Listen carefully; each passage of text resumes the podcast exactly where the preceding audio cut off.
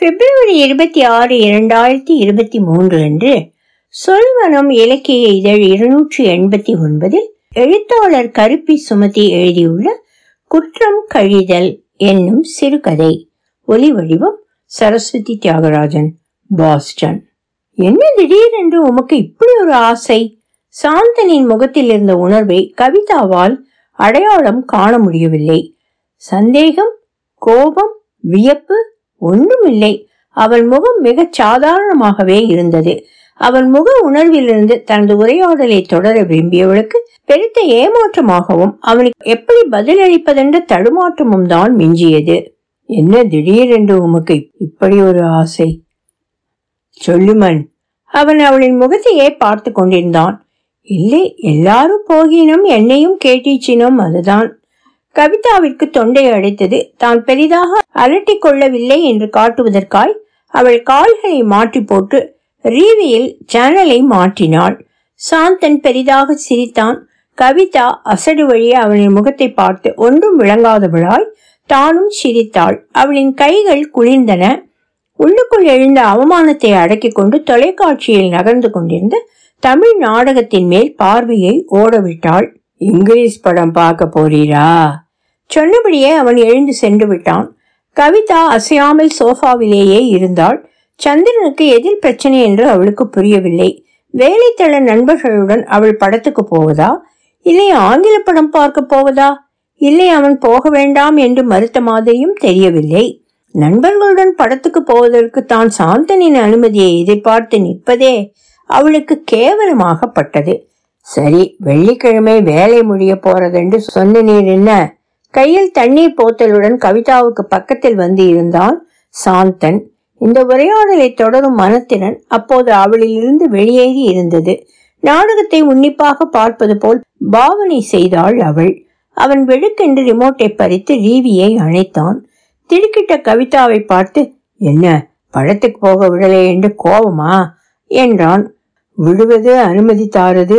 இப்படியான வார்த்தைகள் அவளின் உள்மனதை உலுக்குபவை. பெற்றோரோடு இலங்கையில் வாழ்ந்த காலங்களில் கூட இப்படியான வார்த்தைகளை அவள் கேட்டவள் அல்ல. நம்பிக்கை ஒன்றின் அடித்தளம் மட்டும்தான் உறவுகளை பலப்படும் என்பதை பெற்றோரிடமிருந்து கற்றவள் அவள். தனது படபடப்பை மறைக்க முயன்று தோற்ற கவிதா இல்லையே என்றாள். கண்கள் பணிக்க பார்வையை இடம் மாற்றினாள். அவதார் ரெண்டு தானே? நானும் பார்க்க வேண்டும் என்று நினைச்ச நான் நான் வியாழக்கிழமை வேலையால வெள்ளனவாரன். ரெண்டு பேரும் போவோம். உம்மோட வேலையாக்கள் போறதுக்கு ஒரு நாள் முதலே நீர் பார்த்திடுவீர் சாதித்தது போல் சிரித்தான் சாந்தன். என்ன உம்மோட ஹஸ்பண்ட் படத்துக்கு போறதுக்கு பெர்மிஷன் தந்தவரோ? ஹலன் சிரித்தபடியே அடுத்த நாள் வேலைக்கு சென்றபோது கேட்டாள் எனக்கு ஒருத்தரட்டையும் பெர்மிஷன் எடுக்க தேவையில்லை. நானும் படத்துக்கு வாரன். வாய் வரை வந்ததே அடக்கி கொண்டாள் ஹலன் ப்ளீஸ் ஹலனே அடக்கினாள் நிம்மி அவமானத்தால் சுருங்கி போனாள். கவிதா நண்பிகள் என்று நம்பி சாந்தனில் இருந்த சின்ன சின்ன குறைகளை இவர்களுடன் பகிர்ந்து இப்போது அவளை அவமானப்படுத்துவதற்காக பயன்படுத்தப்பட்டது. சி படத்துக்கு எப்ப போக பிளான் போட்டிருக்கிறார்கள் என்றதை சாந்தனுக்கு சொல்லாமல் விட்டிருந்தால் பேசாமல் படத்தை பார்த்துட்டு லேட் ஆனதுக்கு ஏதாவது ஒரு சாட்டி சொல்லி இருக்கலாம். எப்ப என்ன படம் எந்த தியேட்டர் எத்தனை மணி ஷோ எல்லாம் விழாவாரியாய் சொல்லி போட்டேன் இனி ஒன்றும் செய்யலாது. ரிப்போர்ட் ரெடி என்றால் உடனே என் அறைக்கு வரவும். கவிதாவின் சூப்பர்வைசரிடமிருந்து இமெயில் வந்திருந்தது. இந்த சனி மனுஷி ஒரு நிமிஷம் நிம்மதியா இருக்க விடாது. புதுப்பித்தபடியே வேலையில் கவனத்தை செலுத்த தொடங்கினாள் அவள். அன்று முழுவதும் தான் மிகவும் பிஸி என்று காட்டியபடியே ஹலனுடனான உரையாடல்களை தவிர்த்து விட்டாள். வெள்ளிக்கிழமைகளில் வேலைத்தள நண்பர்கள் மதியம் சாப்பிட ரவுண்ட் ரவுண்டிலிருந்து பலவிதமான உணவகங்களுக்கு செல்வது வழக்கம். கவிதா வேலைக்கு சேர்ந்த மூன்றாவது கிழமையே ஹலன் அவளுக்கு லஞ்ச் இன்வரேஷன் அனுப்பியிருந்தாள். எங்கு செல்வதென்றாலும் சந்திரனோடு செல்ல பழகியிருந்த கவிதாவிற்கு உடனே என்ன பதில் சொல்வதென்று தெரியவில்லை. ஆனால் மனம் சந்தோஷத்தில் துள்ளியது. இது ஒரு வகை புதிய அனுபவம். வேற்று இனத்தவர்களுடன் ஒன்றாக ரொராண்டோ மத்தியில் இருக்கும் நவீன உணவகத்திற்கு சென்று மதிய உணவு உண்பதை நினைக்கும் போது த்ரில்லாக இருந்தது. இருந்தாலும் தான் கொண்டு வந்திருக்கும் சாப்பாட்டை என்ன செய்வது? எப்படியான உணவகத்திற்கு செல்ல போகிறார்கள்? எவ்வளவு காசு முடியும்? இப்படி பல கேள்விகள் அவளுக்குள் எழுந்தாலும் தேங்க்ஸ் வில் ஜாயின் என்று பதில் போட்டாள். ஆறு நபர்கள் இரண்டு ஆண்களும் நான்கு பெண்களுமாக சேர்ந்து ஒரு மெக்சிகன் உணவகத்திற்கு சென்று சாப்பிட்டார்கள். பார்த்த படங்கள் சூப்பர்வைசர்கள் எப்படியெல்லாம் வேலை என்ற பெயரில் ரோச்சர் பண்ணுகின்றார்கள். கனேடிய பொலிட்டிக்ஸ் உலக பொலிட்டிக்ஸ் என்று உரையாடலும் சிரிப்புமாக அவளது மதியம் அன்று கழிந்தது. இன்னைக்கு நான் கோவர்க்கர்ஸோட லஞ்சுக்கு போனான் சந்திரன். வீட்டுக்கு சென்றதும் சொன்னாள் கவிதா கோவர்க்கர்ஸ் என்றால் ஆம்பளைகளும் வந்தவேலோ அவன் புருவம் உயர கேட்டான் சி நாங்கள் லேடிஸ் மட்டும்தான். நாலு பேர் போனாங்கள். எப்படி தனக்கு உடன் இப்படி பொய் சொல்ல வந்ததென்று அவளே ஒரு கணம் திகைத்து போனாள். கட்டி கொண்டு போன சாப்பாட்டை என்ன செய்த நீர் டவுன் டவுன் என்றால் நல்ல காசு முடிஞ்சிருக்கும். இப்படி ஏதாவது கேள்வியை தான் அவள் அவனிடமிருந்து எதிர்பார்த்து அதற்கான பதிலையும் தயார்படுத்தி வைத்திருந்தாள். ஆனால் இந்த கேள்வி அவனிடமிருந்து வருமென அவள் சற்றும் எதிர்பார்க்கவில்லை. தான் ஒரு கூண்டிற்குள் அடைபட்டு கிடக்கிறோமோ என்ற சந்தேகம் அவளுள் எழத் தொடங்கியது. பொம்பளையோட என்றால் ஓகே என்றான். தான் எப்போது அவனிடம் அனுமதி கேட்டேன்? இவன் ஓகே சொல்வதற்கு என்று மனதில் எழுந்த கேள்வியை மனதுக்குள்ளேயே அடைத்து விட்டாள். அதன் பின்னர் வெள்ளிக்கிழமைகளில் தொடரும் உணவக நுழைகள் பற்றி அவனுக்கு அவள் மூச்சு விட்டது கூட இல்லை. ஆனால் இப்போது அவள் வேலை நேரம் முடிந்த பின்னர் திரைப்படத்திற்கு போக கேட்கிறாள். அதுவும் ரொராண்டோ மத்தியில் அமைந்திருக்கும் திரையரங்கிற்கு.